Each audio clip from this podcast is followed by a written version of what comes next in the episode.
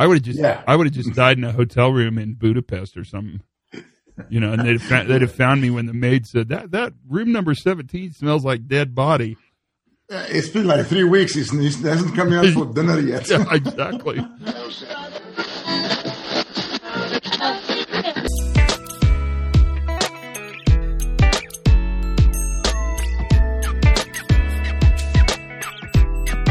Everybody, Pre Accident Podcast, Todd Conklin. How are you doing? Well, I hope good. I mean, I don't know. It seems like there's interesting developments happening all around the world. If you're following anything, and I'm pretty sure you are, uh, it's been, who knows? it's, uh, it seems like to me there's a ray of hope ahead of us. I don't know what is going on with the pandemic. That is beyond my ability to predict, except that I will tell you all the guys we've talked to on this podcast around the epidemiologists and the docs and stuff that we've talked to, they all pretty clearly said this is a 36 month ride. And uh, I, I don't know if I was in denial, probably. I mean, because that makes the most sense to me. Or if I'm just stupid, which also could be right. But I didn't think I believed it. Or I think I believed it. I heard it. It didn't sink in. That's what I wanted to say. It didn't sink in. And now it's pretty obvious that we're on a 36 month ride. I just picked up uh, the three ply mask because I was told that we need to move to a little more robust mask. And so now I'm a three ply guy. You can call me a three ply guy. That's uh, that'd be my new moniker if it were. But all in all, it's the the election happened. It's still really up in the air and goofy, and there's tons of stuff going on there. But all in all, I'm feeling encouraged. Maybe that's a good word to say. I don't know. That seems like a good word to say. Today's pod's interesting. I, I think you'll like it. So Corey Pitzer from SafeMap, if you know Corey, um, interesting, fun. I love his hairstyle guy who's been working with major companies, mostly in mining. Although I don't know if that's true necessarily now. I think he's expanded greatly around uh, really understanding safety, kind of new view safety stuff. Uh, he's he's a super he's a great speaker. I mean, he tells a story about an elephant that is uh, worth looking up on the internet if you get a chance to. That's really good. Corey Pitzer and I are on a kind of a co project, and we're doing a a project, and they asked that we put together a podcast for the internal what they call it data pool data farm. No, I don't know. There's additional data available for this project we're doing. And so we, we got together to put together a podcast, and I secretly, well, not secretly, I mean, I think we knew we were doing it, but I, I recorded a, a big part of what Corey talked about and what I talked about because I kind of thought you guys might be interested. This isn't really the podcast podcast. I mean, it's the podcast, it's my podcast, but it's not really the the final work product because they're going to put that together. I have no idea what that's going to sound like, but it's a it's a discussion that Corey and I have around really if you pushed me the maturity path is that the right word maturity model that an organization goes on as an organization is is really transforming towards understanding really operational reliability. So it's it's bigger than safety and environment and health, but it certainly encompasses all those things. But it's really about this idea of operational reliability, and and that discussion is is really what we want to talk about today. So it's in a couple parts, and I'll kind of transition between because it's I, I kind of grab snippets for you guys. I mean that was my intent, so I'm fine with it. That you could really get a chance to listen to this, and so that's what we're going to do today. That's that's an exciting. I, I think you'll really like this. It's it's the topic's exciting. It's always interesting to me to think about how organizations transform. How does change happen um, in an organization? And, and and the quick answer is that it happens really kind of in Spanish we'd say paso y paso, one one step at a time. And really when you look at those steps and you think about them each as kind of individual interventions to how organizations move, it's pretty cool. And that is really I mean, I don't want to break it to you, so I'll be as gentle as possible. That's kind of what you do for a living. Is what you do for a living is is really help organizations manage change. That's our job. Whether you're in DevOps or or medicine or a pilot, whatever you do, you you you have operational duties for sure. But what you're really doing is helping have a different conversation, and that's been interesting because there's a lot of like right now there's there's a lot of people that are really holding on very tightly to the old view at, at the risk of uh, looking crazy and and creating a lot of aggression there's there's a big push to say you know the old way was good the old way was good eh, i don't think that's true and the one thing i think that the pandemic has done for us is really allowed us to understand that there's really no need to go back to some of the old habits that existed before the crisis just to have those old habits come back after the crisis. Normal is what normal is, and that our normal can change because our normal has changed. And it has. It's dramatically changed. Think about how more how much more comfortable you are doing a meeting on the computer than you would have been a year ago today. And then tell me normal hasn't changed. That's the conversation we're going to have. So let's listen to this because I think you'll find it pretty interesting. I, I think it's kind of fun. I'm excited about this one. So this is a conversation between myself, yo, that's me, and young Corey Pitzer. And we're going to talk about really how organizations transform and what that transformation looks like. I've done some really fascinating research with the data right. that came out of this um, out of this exercise. We uh, we had over two thousand fatal accident scenarios that we've uncovered, and to dig into those trends and depth of that to me was just absolutely fascinating. So I spent like almost two months after the whole thing just analyzing the data and doing a, like a, a, a uh, in-depth analysis. It's almost like a, a, you know what are the trends, what can they look for, etc. And but it, to me, was fascinating. It was literally investigating, if you can call it investigating, over 2,000 fatal events. That's what this amounted to. What'd you learn? So I, I loved it.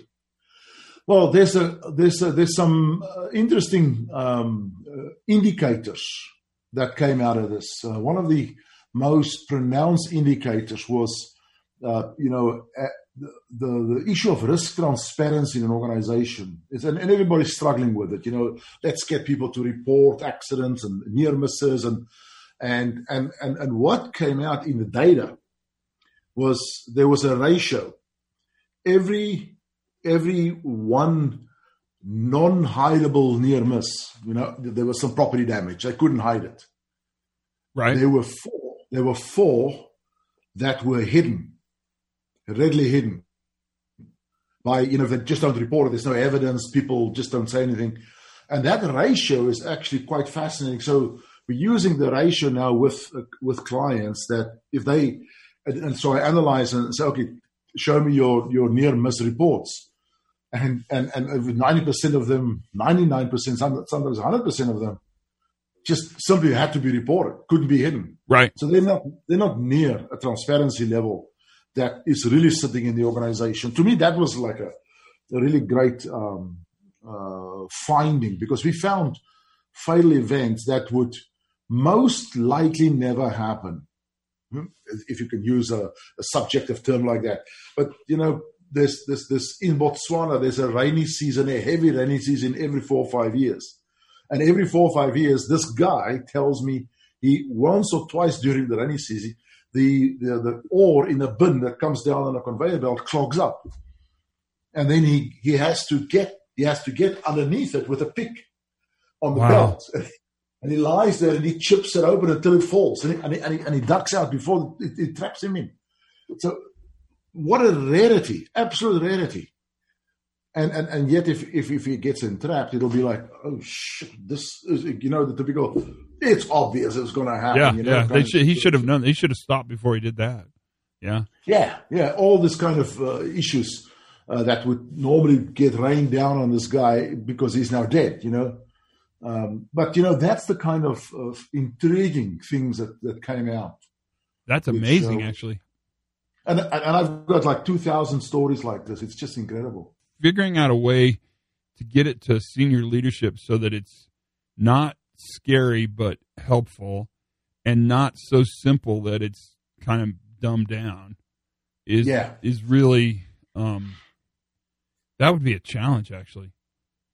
Yeah, what you know what I what I did what I did discover as I was starting to work with this concept in other organizations, um, I started realizing that people's depth of thinking is not deep at all in the safety arena. You know, there is a very very superficial. Um, uh, not not even touching the surface thinking going on. I mean, the, I, I, found a guy that could not understand the concept of hideable and non-hideable near miss reports. He wow. just couldn't get up his head around it, you know, and, and it would have to be explained. And, you know, and I, you, you then this guy manages, a, a, you know, like a department of like 400 people. He can't manage that. So that's that, a little bit of the, you know, uh, I think, um, the and it comes back to to you know to this to this new thinking in safety that they've struggled they're struggling with old thinking. Mm-hmm. it's true though. Yeah. I, I, how I mean, they gonna i mean my response to that is we've sort of in a way historically created the audience we have. Oh, by by making it by making it really look like you know if the worker cared more this wouldn't have happened and for years, all our investigations were just elaborate ways of saying, you know, the worker was disengaged, non situationally aware, whatever word you want to use. And yeah. so they always thought, you know, this isn't really my problem. I'm scored by it and it makes a difference to my salary, but it's not my problem. And and I think that's that's really the major battle we've been fighting for the last 20 years, I think, is just getting people to understand that the worker's not the problem; the worker's the solution. But you know, it's it's it's our profession, but it's also our uh, the majority of our fellow consultants in the field that are selling these simplistic stuff yeah. because they know if they tell the manager your worker is a problem, I got a solution for you. Yeah, immediately that's going to sell like hell, and yeah. that's and there's a whole behaviorism was was was driven by that. Yep. You know? um, you're exactly so right. I don't know how you're going to get more depth of thinking beyond that because they don't want to.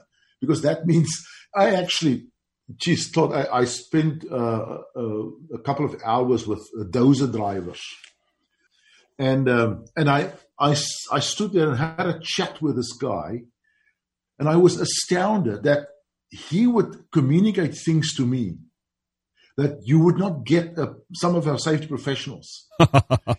You know, he, he his, his answer, he says to me, of course they're going to blame us for the accidents. Because if they don't blame us, they have to blame themselves because they make the systems. Said, you know, that's very logical, but you know, not many people believe that or, or think that way. Yeah, think that way for sure. And at one at one point, this guy says to me, um, he says to me, you know, safety is like this. Management is lying to us and we're lying to management. Wow. That's the safety game. That's a great quote, though. That's really powerful. It is a beautiful quote.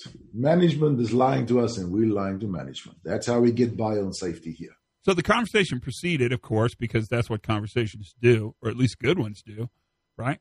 And I started to ask the question that you're probably thinking I should ask, which is, well, how do we do this?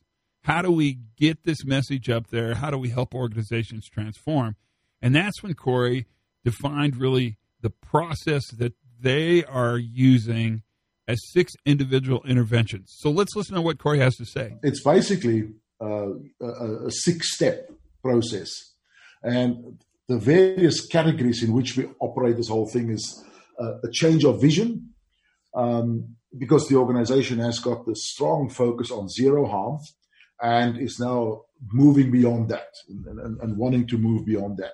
So that will be a first step of our process. And then uh, from there, we will uh, support them to, to basically reset their strategies, you know, the overall strategies in organization that will be more aligned with this new thinking. The whole model of new, new safety has been accepted as it is. You know, this is where they want to go, and, uh, they want to uh, develop that process forward. So that's the the process that we will then follow is to is to very focused on uh, aligning leadership practices because that's where the transitioning has to happen in terms of how they act and uh, and how they think and how they respond to failure, etc. Oh, and the whole and the whole concept of what failure means uh, and human beings in that process. You know, the notion of uh, um, uh, downstream blaming of the of the operator. So that's what uh, a big initiative will be: is the leadership development in the organization. Offering is, is a re-engineering, make it more lean, uh, make it more dynamic, and also build into the whole process as uh, almost like a pressure test process, self self testing process, self challenging process. Um, what we what we in our terminology call uh, delta, the deep elimination of latent triggers of accidents, is a risk management approach that we've developed. And then also the the, the reskilling of people in terms of of risk competence in the organization. So each of these elements are sitting on this uh, on this pathway that uh, that that is crafted out in terms of uh, deployment, and each of these uh, has a intervention that we've developed and used, and with some company and with other companies, and each of these is a is like a, a stepstone uh, in the process. Yeah. So the the key, I think, is helping them. I'm I'm trying to remember your terms, but it's the it's the it was a revision. Yeah, yeah. The, the starting point is a revisioning of the how they define safe, safety. So basically. to, so to me, the the redefinition of safety, the revision of safety, is going to be the primary challenge in really transformation of an organization because it's really shifting from a, a, a current view, not a bad view or a wrong view, but a current view to a much more contemporary view. And the challenge is is that you're going to upset a lot of old, strongly held beliefs. And in a culture that's really aligned very aggressively towards zero, to, towards prevention, which isn't bad. And I always worry about this because I'm afraid it sounds bad, but prevention's a really powerful strategy. The problem is, is that prevention alone isn't sufficient and that really yeah. what we want to talk about when we talk about moving organizations to a more contemporary understanding of the larger um, notion of managing really safeguards and controls around risk what we want to do is is really move them to a position where they understand that the traditional view has probably put them in a place where they're biased towards the belief that everything is about preventing risk. And I would suggest in, in the industry, risk is really normal and always present and incredibly dynamic. So risk doesn't go away. Therefore, we can't really manage risk. What we manage is the organization's ability to do high risk work. And we do that by mm-hmm. really breaking the bonds of prevention. Prevention matters. It still matters. Everything we can mitigate, everything we can remove, everything we can make safer, everything we can design, we should do. The problem is, is we can't mitigate everything and we can't fix everything and we can't design everything. And so a lot of attention has to be paid towards the understanding that what we're really doing is confirming and lining controls, safeguards, and systems to actually help us understand that risk. And you're right. One of the challenges is is we have to get risk from an invisible discussion or a, a non public discussion to a much more public discussion. Because once we understand where the risk is, then we're much more effective at actually placing controls in that system. And that's that's really powerful. I mean, if we yeah. can make a system and we shift our thinking from if this happens to when this happens, then we're kind of removing some of the uncertainty from the risk picture which actually makes it easier to talk about risk because we're not really talking about risk. We just assume risk is 100%. What we're talking about is really the presence of systems and controls, processes, procedures, practices, competencies, all the things that actually prepare a system and prepare an organization to have risk. That is really an interesting conversation because mm. the challenge is is you've got to move them away from the belief that everything bad happened because we failed to prevent it from happening. So, you know, traditionally we look at accidents and we investigate not what happened, but we dutifully and kind of deeply investigate how we failed to prevent it from happening. When in reality, and this is what kind of your life's work has been, Corey, in reality, the notion that we failed to prevent it is not terribly interesting because it happened. And everything will eventually happen. So the happening part isn't very interesting. What becomes very interesting to me is how we failed to control it. And that difference between prevention and control, it's kind of like the relationship between robust and resilient.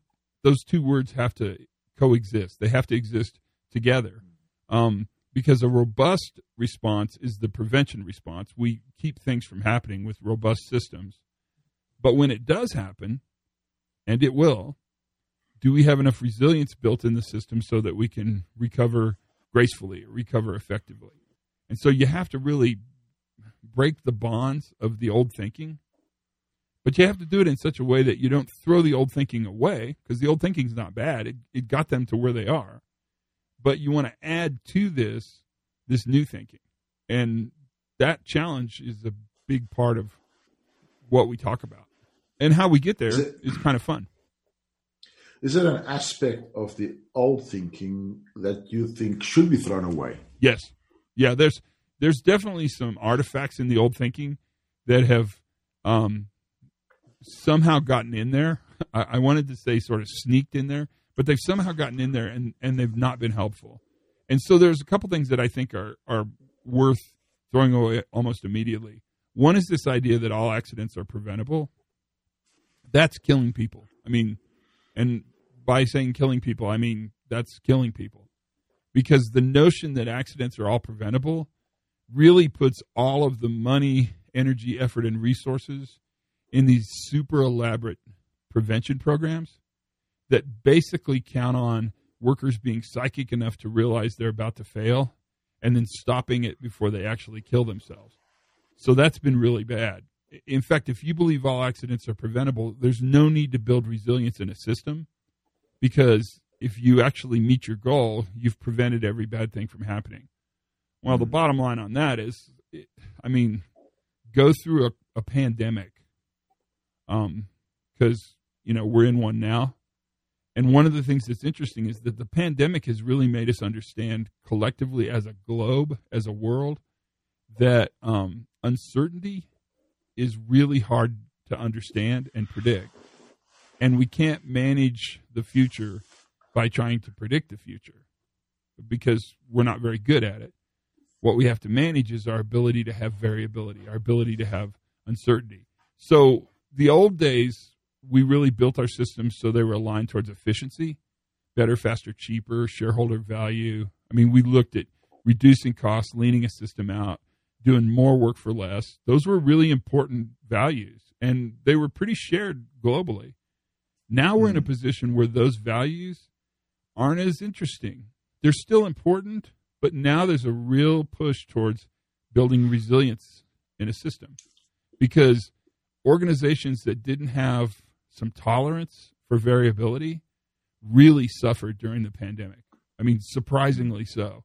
And organizations that had a lot of capacity, read that as um, uh, additional space for unexpected events to happen and recoverability built into their system when they did happen those organizations actually are are not only surviving the global change, but in many ways thriving through the global change.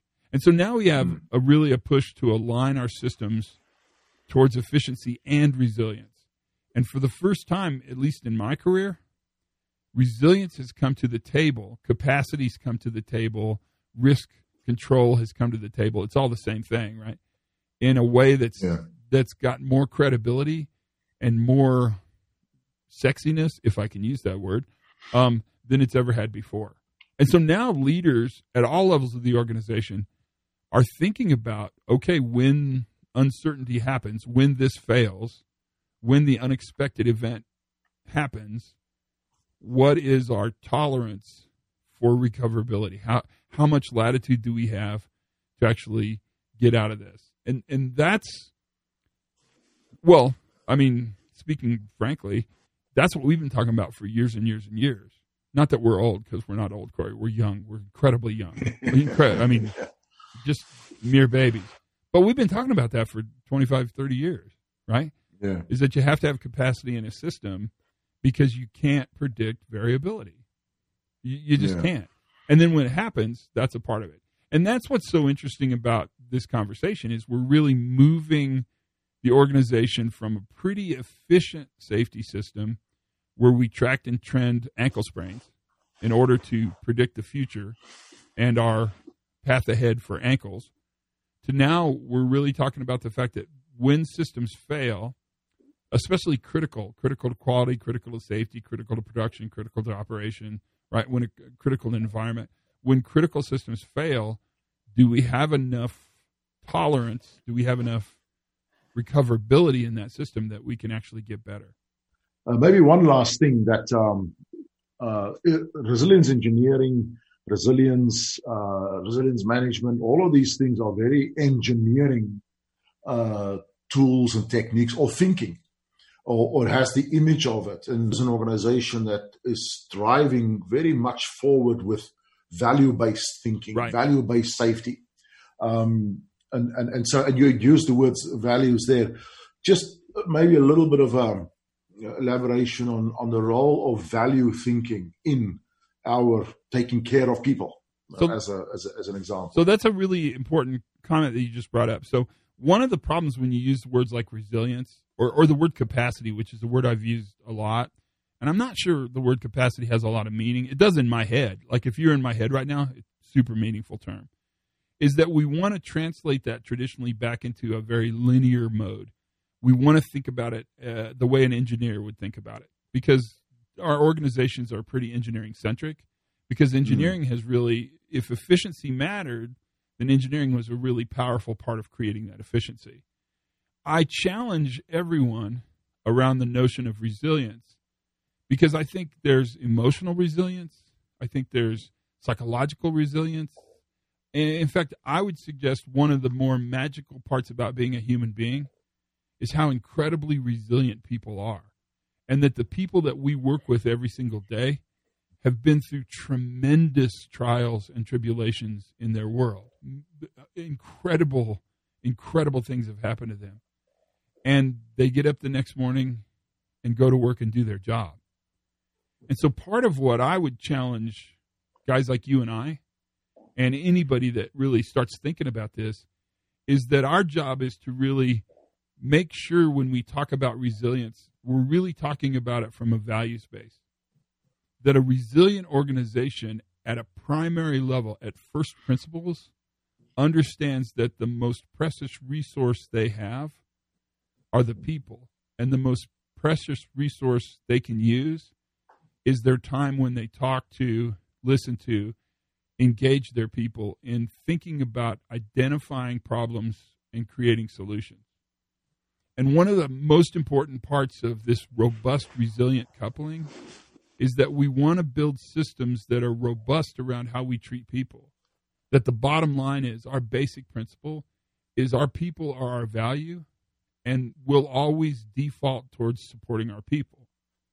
And then build resilience so that when things happen, we have the ability to go in and restore the organization's capacity to actually do high risk work better than they've ever done it before. My intent was not for me to end this. It, it's it's it's Corey started. uh, I mean, this this podcast took a turn, right? Not a turn for the worse, but Corey started actually asking me questions, and I'm a big blabbermouth, so I talked about the stuff that I talked about, which really was the intent of the initial purpose of doing this internal podcast for this project we're on, and so that's where I guess my part of the podcast existed. But I really thought this conversation was worth listening to because I, I think that interchange of ideas is valuable for all of us to listen to because it's kind of how change happens revisioning, re understanding, redefining. that's what we're doing is we're we're giving people new philosophical foundations. Is that the word I wanted? Planks. I was thinking of plank. I was in my head. I was going to build a scaffolding, but but we're, we're we have these new philosophical truisms or or basic assumptions. Maybe that's a better word. God, that's a hard thing to figure out. And and and that's what we're doing is we're constantly taking the old learning and attaching new learning to it, which is how learning happens, right? You don't you don't destroy the old and replace it with the new. You you take old learning and attach new learning to it. You mature people's philosophical understanding of complex systems and resilience and safety and high performance and high reliability and all the stuff we do. That's what we do. And that was the discussion. And that's the one I wanted to share with you. So good luck, you guys. Send us good vibes over here. We need them. If you're listening internationally, that'll help us a ton. Until then, learn something new every single day. And I think today was a good day to do that. Have as much fun as you possibly can. Be kind to one another because that's valuable. Wear your masks. And for goodness sakes, be safe.